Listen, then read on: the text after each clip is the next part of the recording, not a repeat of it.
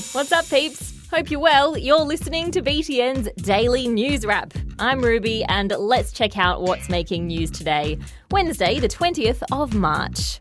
First up, New Zealand's PM, Jacinda Ardern, has visited a school in Christchurch to comfort the students there that were affected by Friday's terrorist attack.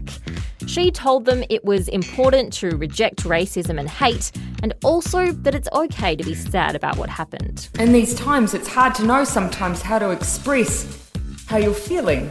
And one of the messages that I want to share to our young people in particular is okay to grieve. The crowd of 400 students performed a traditional New Zealand dance, the haka, for Miss Ardern.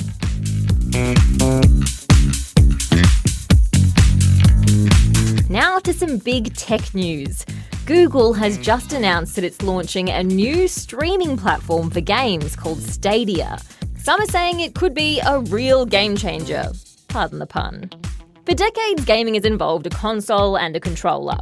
Over time, those things have evolved a lot, but the basic concepts stay the same.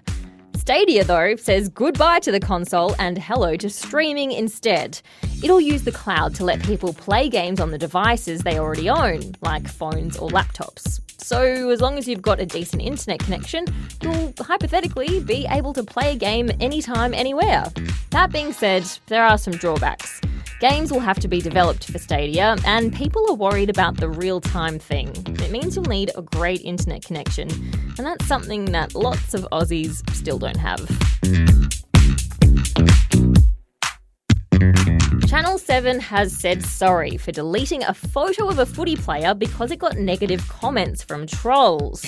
The picture in question was an amazing shot of Carlton player Tayla Harris midway through a kick that sent the ball straight between the goalposts. There were some pretty nasty comments written under the post, but instead of just deleting the comments, Channel 7 took the whole thing down, including the photo. Lots of people were angry about that because they said it was sending the wrong message. Basically, that Channel 7 had just let the trolls win. After that, the broadcaster changed its mind. They apologised and then reposted the original photo. As for Tayla, well, she's posted the photo to her Instagram with the caption, My hamstring is okay, but derogatory and sexist comments are not. These people need to be called out by the AFL, yes, but also then taken further, whether it's Victoria Police, whatever it is, need to at least contact these people or some sort of warning, Facebook delete them, something needs to happen.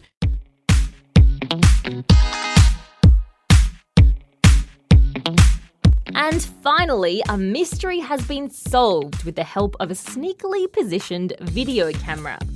A man named Stephen kept waking up to find his shed miraculously tidied up.